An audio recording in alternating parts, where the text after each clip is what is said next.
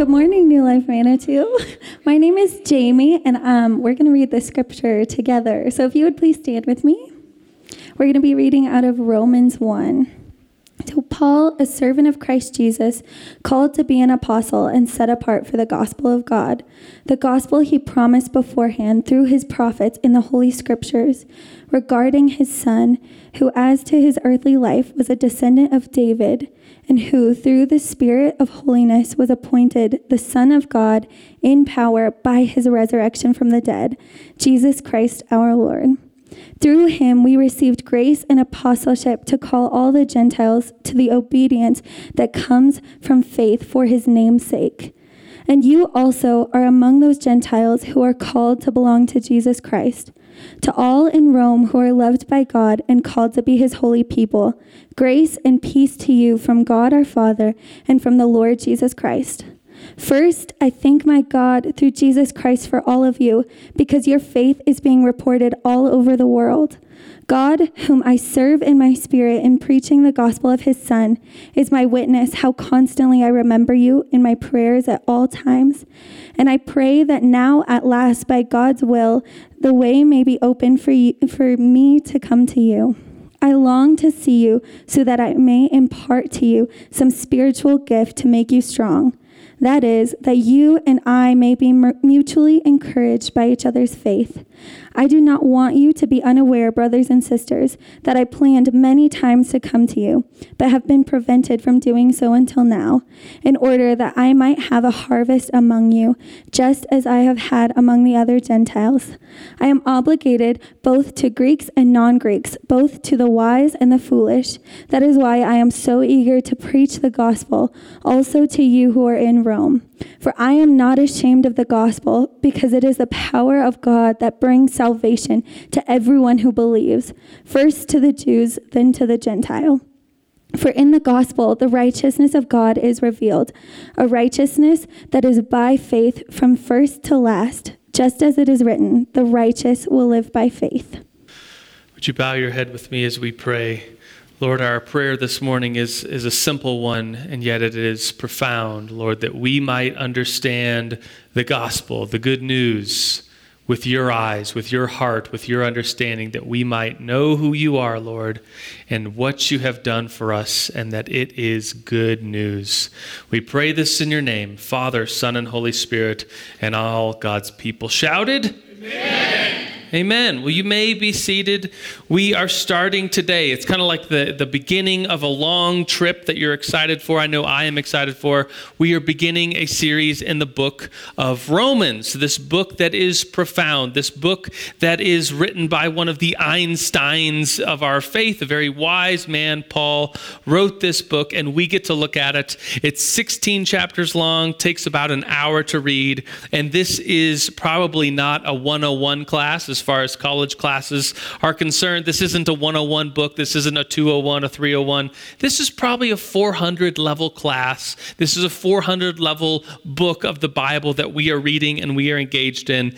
And yet, there's no big words. If we take it one step at a time, we will see for us what the Lord has to say. We will look at the mysteries of the Lord and the faith that is in us and our faith upon God. So I'm excited about this series. I've been telling our leadership team that it has been coming, and it's with great excitement that it is finally here. This series will take us probably into Advent around Christmas time. So get ready buckle your seatbelts. Let's first talk about Rome.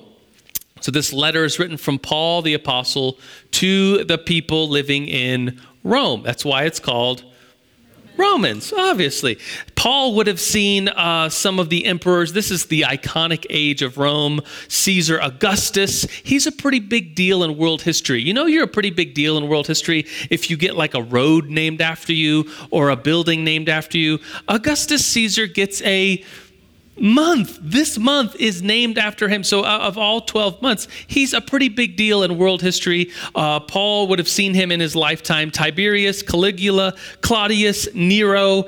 The military dominance of Rome at this time is huge. And Paul knows he is going to go to the city of Rome. It's like his north on his compass of missionary journeys. He knows he's going to head there. In the book of Acts, he keeps talking about how I want to go to Rome, how he's going to end up in Rome. He does end up there. He spends two years in, in the city of Rome, and then the book of uh, Acts abruptly ends. We're not really sure exactly what happens, but most Christians, most scholars are, are convinced that he died there in Rome, probably under Nero, probably in uh, the Colosseum or uh, under gladiators or fighting uh, a beast. He died a martyr in some horrible way. But that was his north. He wanted to go to Rome. And he writes in the book of Romans, Jamie just read for it, that read it for us, that some door has opened and he is finally going to get to go to Rome. And so he writes this letter before he goes there from Corinth in maybe 54 AD, and he's excited about going there. And he writes to these people living in Rome, and he writes to them mainly about the gospel, which we will get to in just a few minutes. But has anybody ever been to the city of Rome?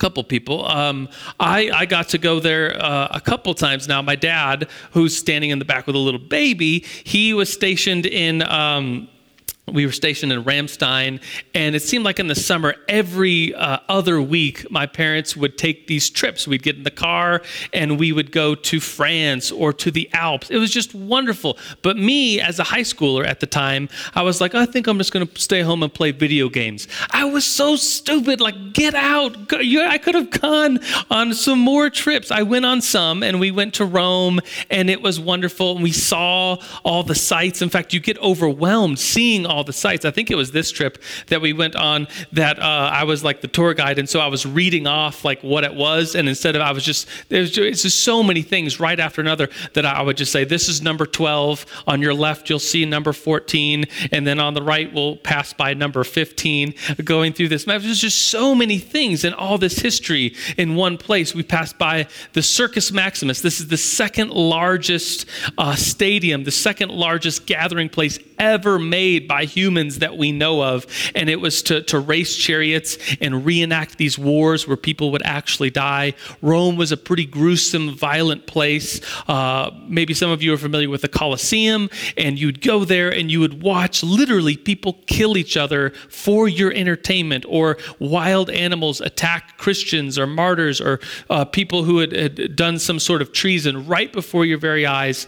A pretty violent, horrible city uh, that, that celebrated celebrated violence, and Christians were marginalized. At this point in the world, uh, it was not the popular thought in Rome Christians were the, the lower class, they were the outsiders, they were the ones committing treason against the Roman Empire by, by not uh, burning incense to the emperors. And some people have, Christians today, historians have said, well, maybe there's some of that going on today, not the violence, but there is Christianity is marginalized today in America. It's not the popular thought. We are often made fun of for our beliefs, and it, people don't really understand what the good news is.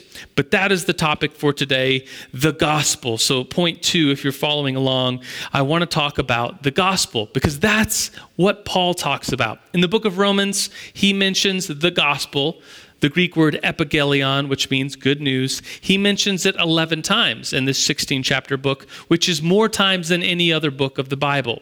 Paul begins right from the gates talking about the gospel. If you look at Romans 1 1, he introduces himself. He says, Paul, a servant of Jesus Christ, called to be an apostle and set apart for the gospel of God. And then he goes on to talk about the gospel he promised, the gospel God promised beforehand through his prophets in the Holy Scriptures regarding his son. So, what is the gospel? The euangelion, the good news. Have you ever gotten to give some good news? Have you ever been given some good news? I'm sure you have. I think about through my life and and and hearing good news and getting to getting to give good news. I think about when I asked my wife to marry me. I said, Will you marry me? She said, Yes. And then we had good news to share. This is, uh, at least in my mind, it was before Facebook. It was before I was on it, at least. So we didn't do a Facebook update. Instead, we texted and we actually phone called people to tell them the good news. And it was before, I think it was before even mass texting or group texting. So we were texting individual people saying, Guess what? good news, we're going to get married. Or I could think, fast forward a couple years from that, I think about having our first son, and, and Erica's pregnant, and we have, uh, he's downstairs right now. His name is Jay, and he's six years old now. But hearing that news that Erica is pregnant and getting to share that news with Erica's parents and my parents and saying, Guess what, guys? You're going to be grandparents. And there was tears of joy. I still have this wonderful uh, just memory in my own mind of getting to share this truly good news that we are pregnant. We're going to have a kid running around. And I think about the uh, these things in my life where good news was shared with me or I got to share good news. And the gospel the word means good news. But people oftentimes, in Paul's time and in our time, they often don't see it as good news. I think there's a false representation of what the good news is. I listed some of these in my own mind, came up that sometimes people just think, that these so this would be false good news things that, that that aren't the good news but people think oh this is what christians believe. They believe that god is just mad at us. He's horribly mad and if only we would do some sort of superstitious superstitious religious ritual then then he would be happy with us. That that's somehow the good news. That's not the good news. People have a false representation that this world the creation of god is just evil and God made it to be evil and God t- is torturing us here in this world. And the only hope we have is to be plucked out of this world. Our only hope is the afterlife. And that's wrong because, well, God made this creation to be good. And he made this creation to be restored. And that's part of the good news that all of creation will be restored. Another false good news is that if you're just good enough, then you will be saved. Another false good news is that Jesus is just some sort of fire insurance policy. Like, make sure at some point in your life you believe in Jesus because maybe one day you'll die, which, which we'll all die, but it, maybe one day when you die, uh, if you believed in Jesus, Jesus, then he will be your fire insurance for the afterlife. That's a false good news. Another final false good news is that Christianity, often people just see it as, oh, this is just good advice on how to live. These are just a set of rules. These are just a set of advice that, that Christians like to give. And that's that would be a false good news. That that doesn't represent some wonderful news that Paul takes a whole letter to share about. The good news has to do with grace. The Greek word, does anybody know it? Charis. Yeah, it means a gift. Good news. It's a gift. The good news is that you get a gift that the recipient or the recipient's worth does not equate to. It's like um, Christmas time. Anybody go to those um, white elephant parties? You show up with something ridiculous. Uh, I remember showing up in college with this uh, frame that somebody was throwing out. I was like, oh, sweet, that'll make a good white elephant gift. And I got this frame and it's horribly ugly. And I show up at this white elephant gift and you uh, wrap this present up and you put it on the table. Then, uh, at least for ours, like they had all these rules of like how presents were open and you could trade gifts. It was like this long list of rules. It got very confusing. But uh, we start opening up gifts. Someone opens mine. They're like, great, a frame. Who cares? Let's get over with this game. And then someone opened up a tie, like this ugly little Christmas tie. And one of the kids, so this was our Sunday school teacher. It was like a church party. Uh, and, and so this tie, someone opens this ugly little Christmas tie. And the kid of the, the, the mom that gave this, she was our Sunday school teacher, was really excited to get it. Like, I want that tie. It's like, that's weird. So I was like, well, I want that tie just because he wants that tie. And then because I wanted it and somebody else wanted it, then like everybody was like, we got to get this tie. It was this ugly, nasty little tie. And, and I thought, like, I'm going to get this tie and I'm going to wear it next Sunday and I'm going to show it off and just just to stick it to him. But but so finally it gets traded and there was all these rules. There's dumb rules and everybody left mad at each other. It was weird. Um, so like it could only get traded three times. And so I traded something else in hopes that they would want that. And then I was given a chance to trade one more time. And so I got the tie at the end of the game. And I was like, sweet, I got this tie, and I'm making fun of it and putting it on. And the teacher said, Joe, look inside the tie. And I was like, I didn't know you could. So I opened up this tie and there's like a little slot in there and I pulled out a hundred dollar bill. It's like, that's awesome. And as a college student, I could have just won the, the lottery or something. It was like a hundred dollars. Look at this hundred dollar bill. And then I was like, oh, that's why the kid, the kid knew that there was a hundred dollar bill in it. And I was like, wow, this is so cool. The the recipient did not deserve the grace, this gift of $100. All I had brought, all we were supposed to bring, was some piece of junk to trade in the white elephant gift. But it is this the grace is a gift that does not match the worth or the value that the recipient brought.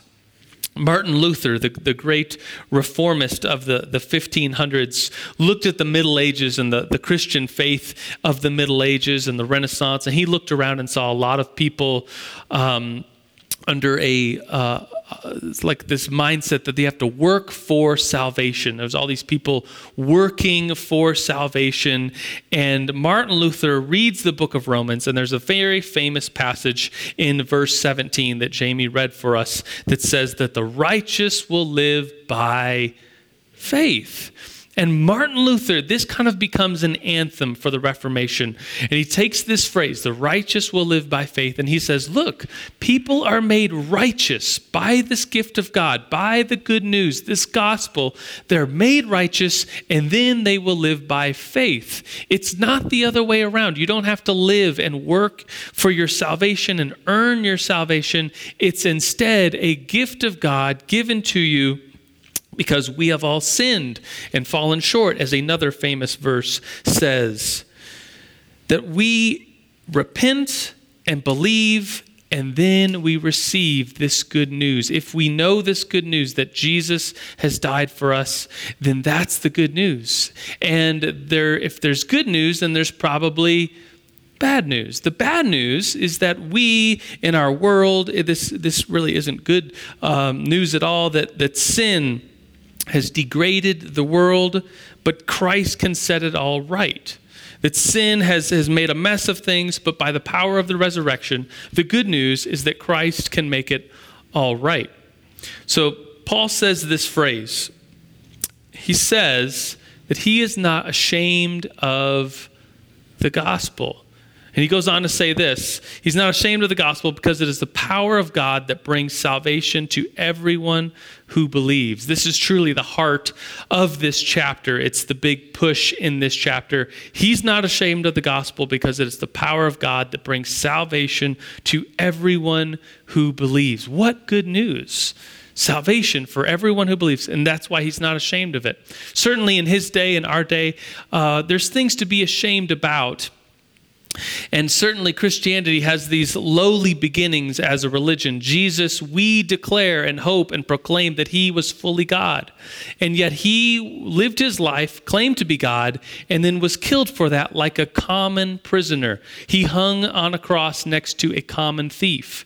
And so, people could look at that, especially in the Roman time, knowing that Jesus was just another criminal punished, and say, well, isn't that a religion to be shamed of? That's not a religion of the power powerful. That's not a religion of the emperors. And yet, the good news is that it can all be made right. And Jesus truly is God from God, and He is the King of the world. And Paul says He's not ashamed of that.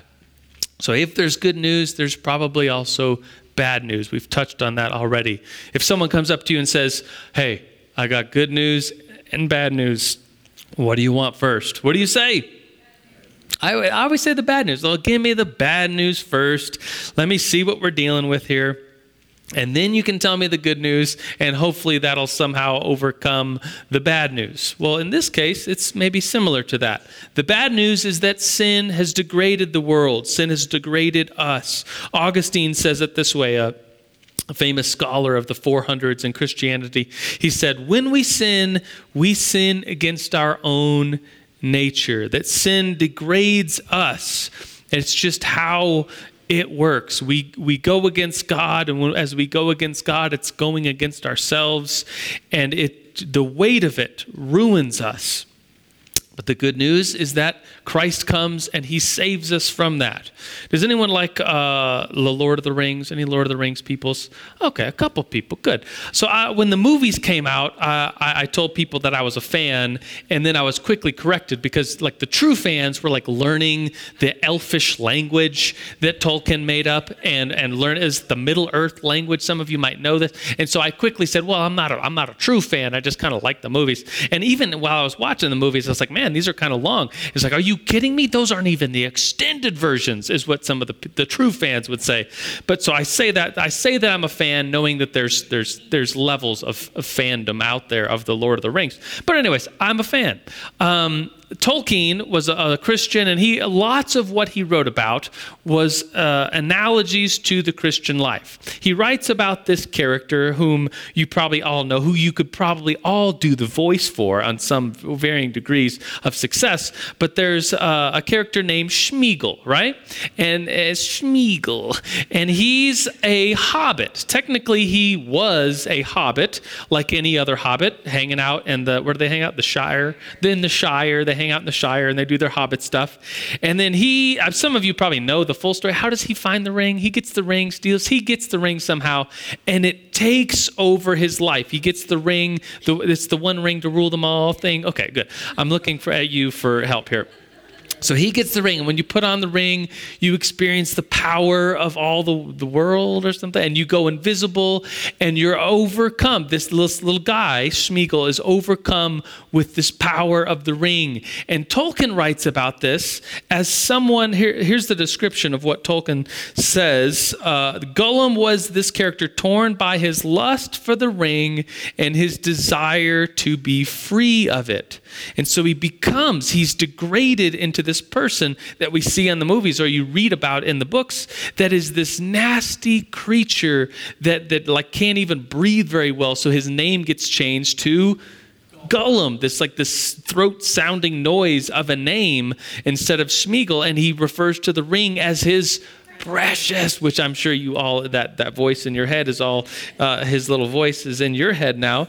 But that's Tolkien wrote about that the the degradation, the the degrading of the the human soul from the effects of sin. I imagine Tolkien, he, he wrote this in a time where heroin was the, the drug of choice in England.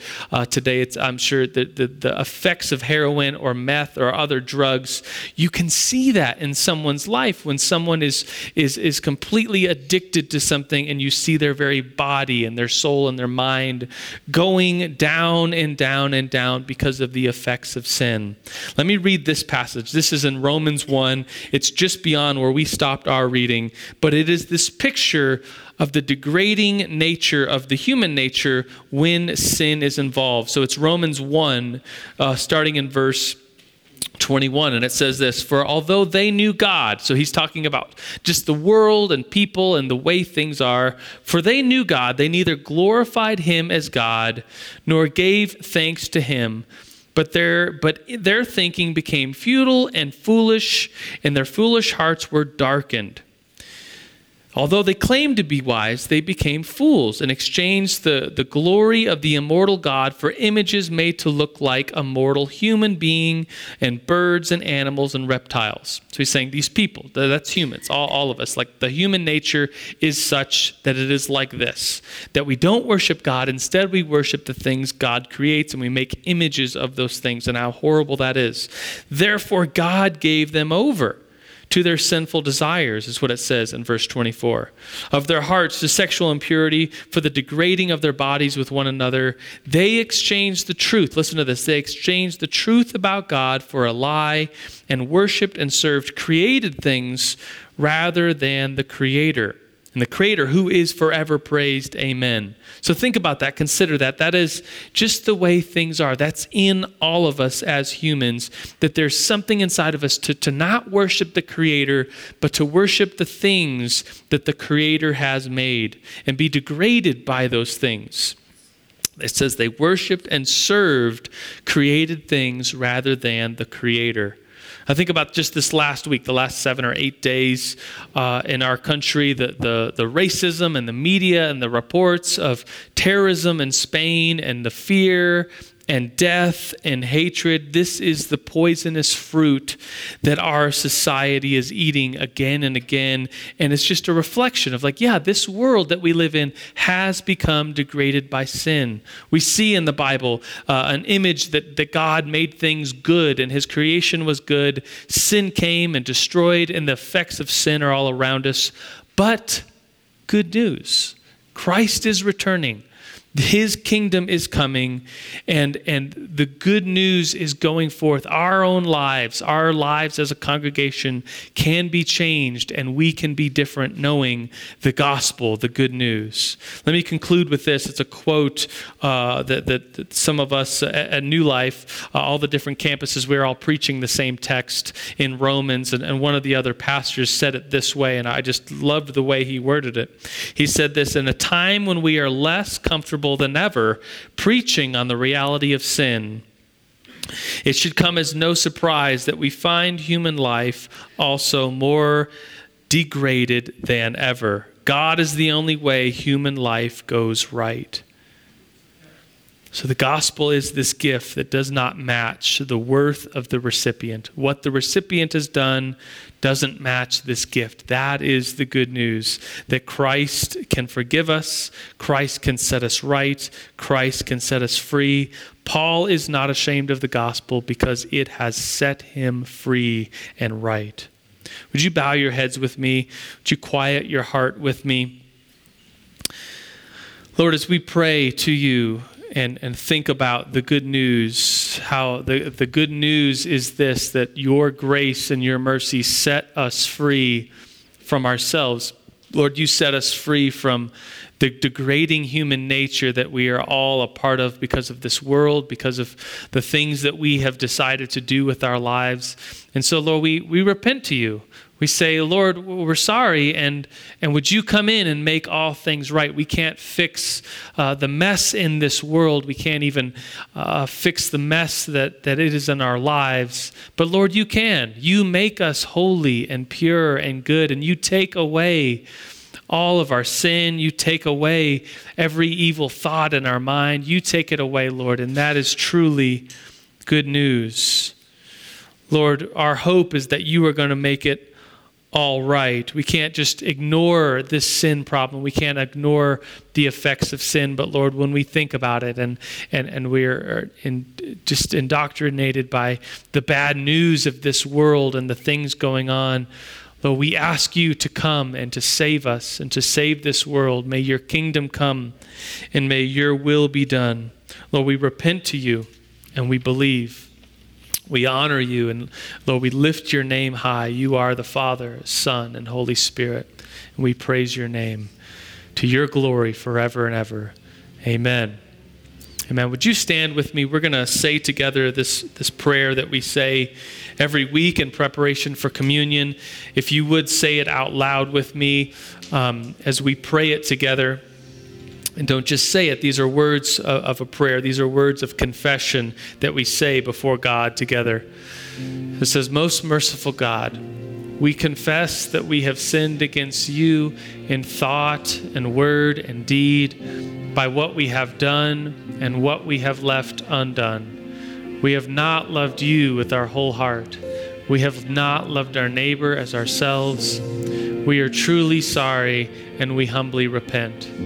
For the sake of your Son, Jesus Christ, have mercy on us and forgive us, that we might delight in your will and walk in your ways to the glory of your name. Amen.